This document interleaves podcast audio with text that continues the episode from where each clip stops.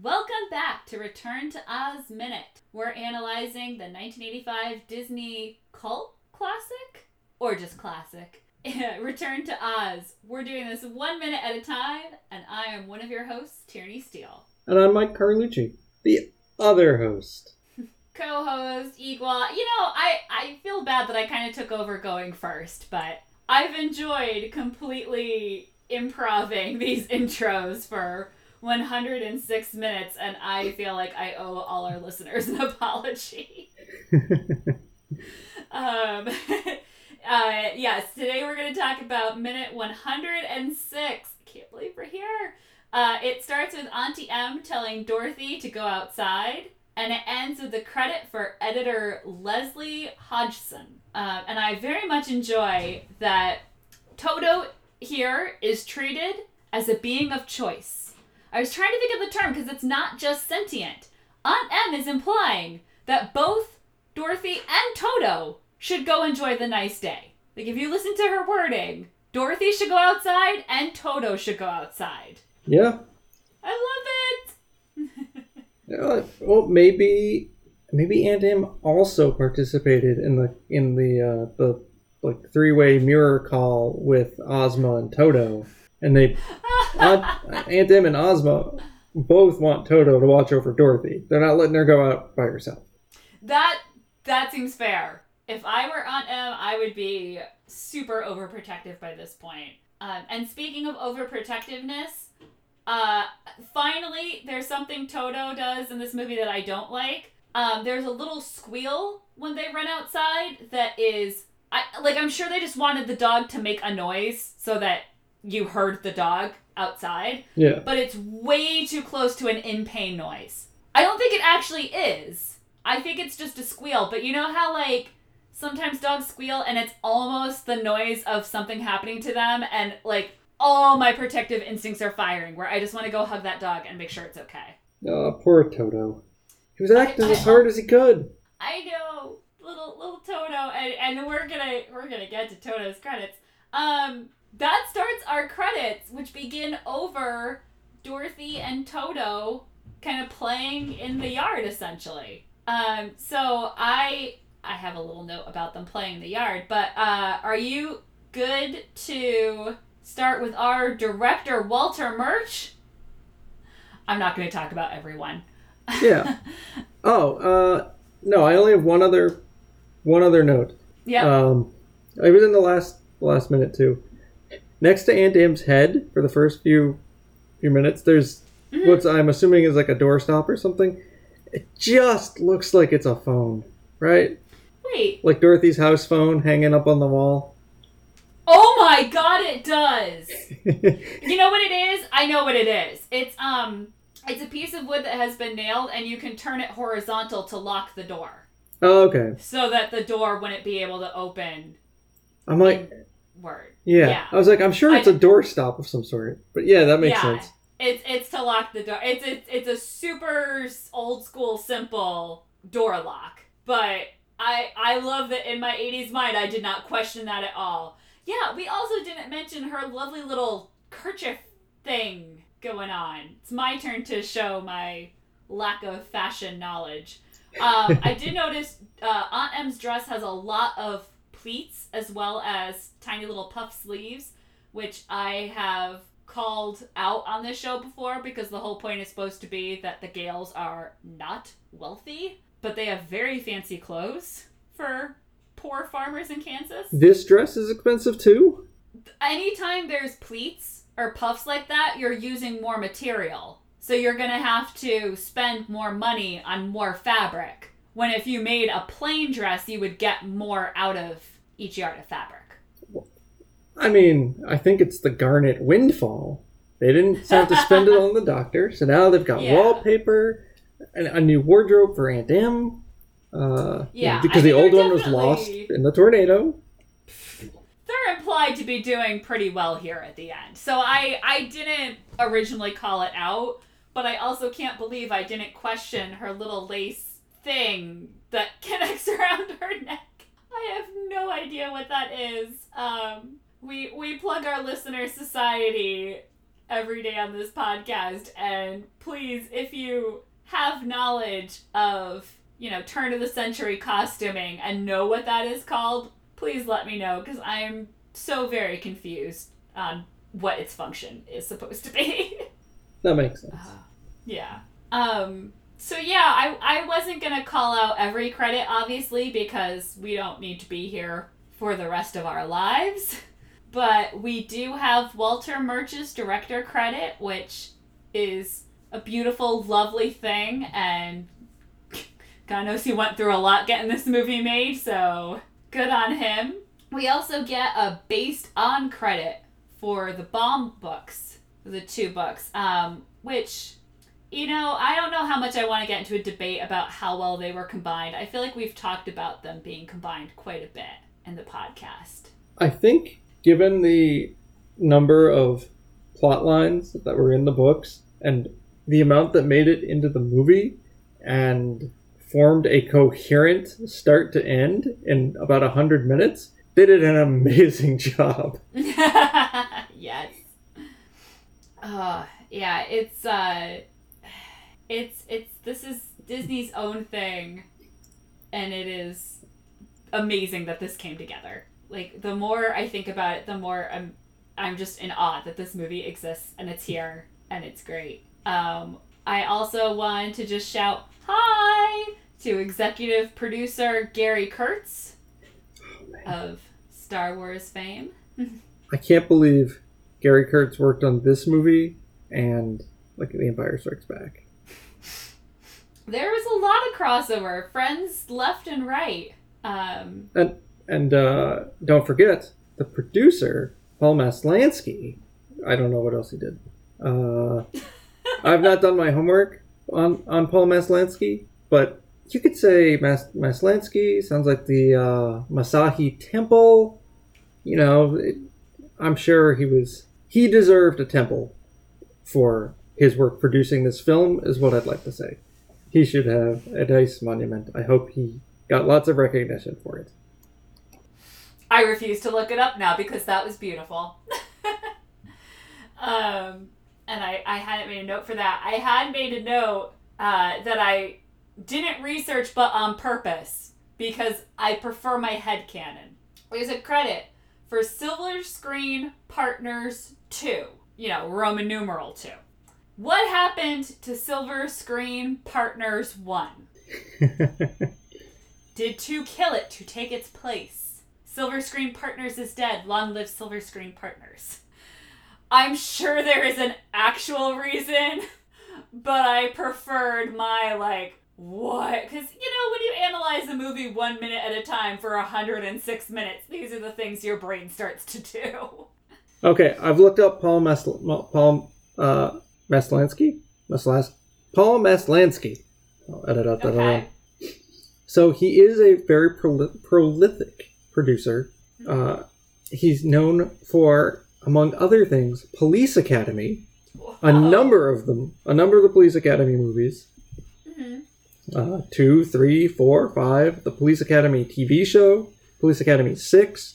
Police Academy Mission to to Moscow. Police Academy the the series again. Apparently, there's a new Police Academy in production that he's listed on. No date, but it's after 2017. And for all our uh, crossover with Indiana Jones Minute, in 1980, he was the producer of a movie simply called Ruckus.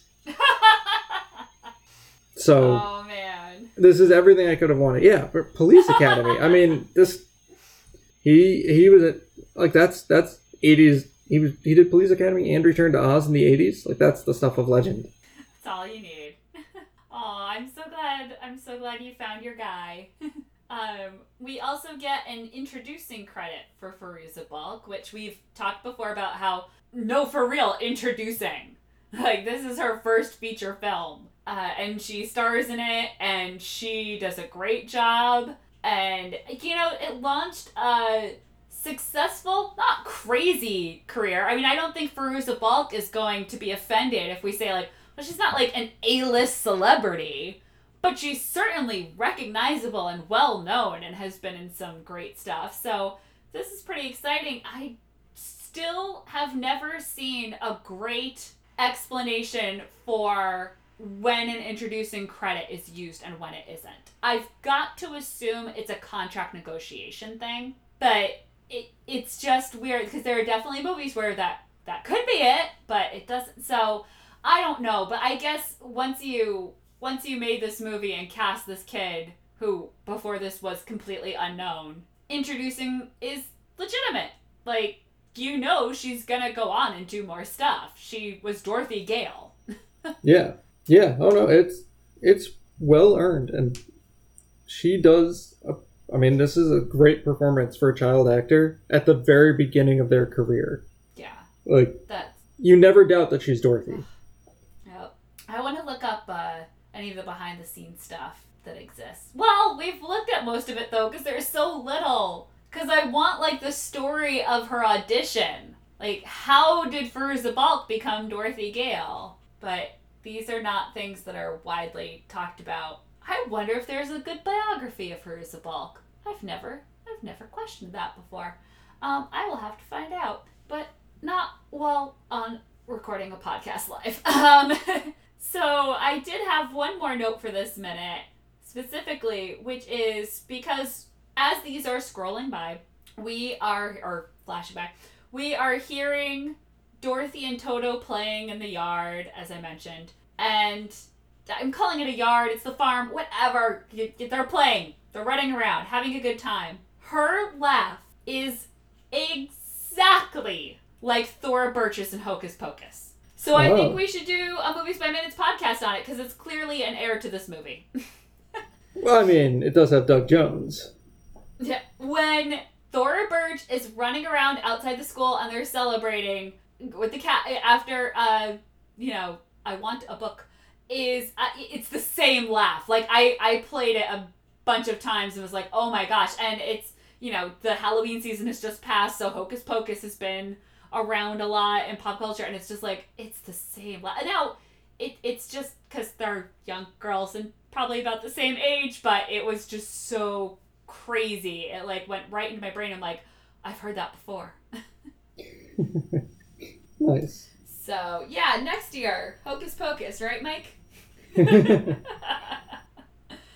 Uh, it, it hasn't been stressful editing a podcast that releases five days a week, has it? No, you know, but we'll we'll revisit it in the future. Hocus Pocus, eh, yeah, but maybe someone else will do it, and we'll just have to appear. There you go.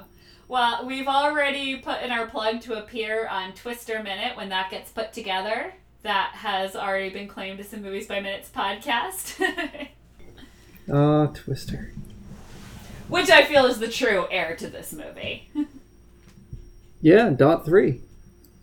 Oh, so good. So good. Uh, so that will be exciting. Someday, I, I really, though, cannot cast any shade on however long it takes anyone to put together a podcast because I have my next project lined up, but no start date for it. I thought I had a tentative start date that was like six months from now, which should have been totally fine, and now that may be pushed back too. So, yeah, who knows? Who knows? It, it takes a lot. So, um, yeah, this is we have reached the credits. How you feeling? Not to walk back everything we were saying last minute about definitely if you have a good idea and motivation start a podcast, still do it. It's there's a lot of work, Oh, but oh yeah. but still do it. it's, so- um, We're we're, we're still on board with you. We encourage you. we're just we're also glad to get to the end. Like you can you can have both. This has been a great Yes. process, oh my gosh. but it's a lot of work. Like I I do not know. Uh, I listen to a daily. Well, we both listen to the uh, effectively wild baseball podcast. Nope. I don't know how Ben Lindbergh edited it when they were doing five days a week of a daily, a live daily. Po- I mean, not live, but they recorded every Yeah. day and released the next, you know, for like the next, day. morning. Like, yeah. I don't know how he did that. I'm not entirely convinced that Ben Lindbergh sleeps. I mean, I, I'm just saying, with everything that he's involved in. Um, I recently guested on, well, not horribly long ago, guested on the Cosmic Geppetto podcast, and they were asking like, what would, who would be your dream guest for this? And I said Ben Lindbergh because they talk about everything. They talk about movies, and they talk about superheroes, and they talk about TV, and they talk about well, mostly wrestling for sports, but I it was, and music, and I was just like Ben Lindbergh would be perfect because you could have him on for like so many different things. It'd be great, and he's a great podcaster and all this stuff. And then I was like, I feel awful saying that because he must get so many like when would he ever have time?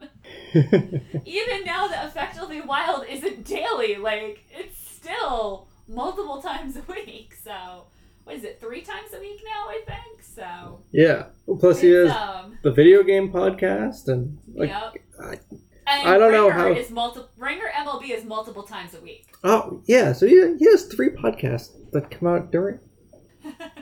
I don't know how he. Uh, I mean, it's it's his job, but yeah. but still, I, I still don't feel- understand it.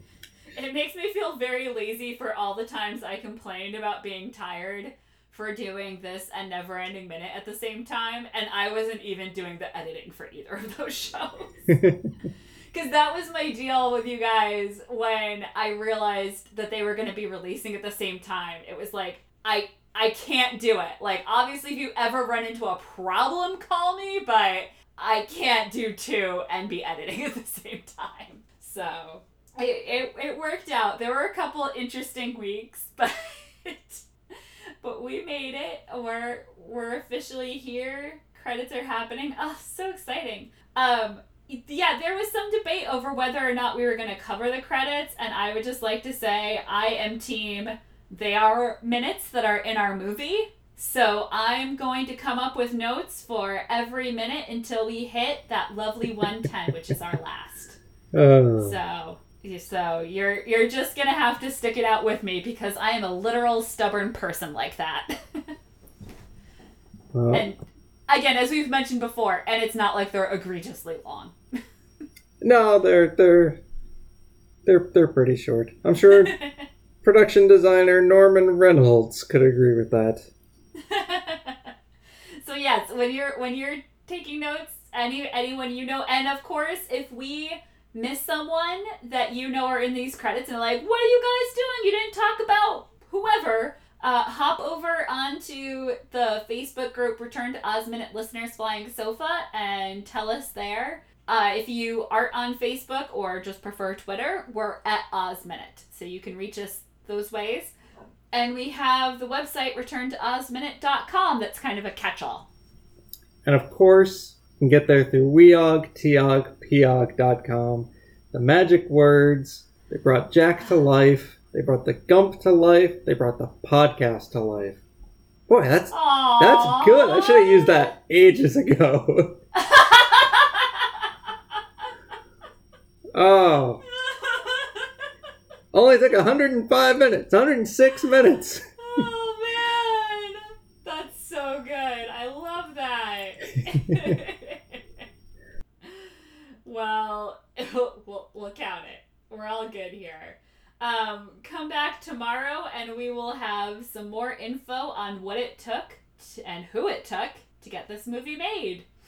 Until then, Weog, Teog. Peog.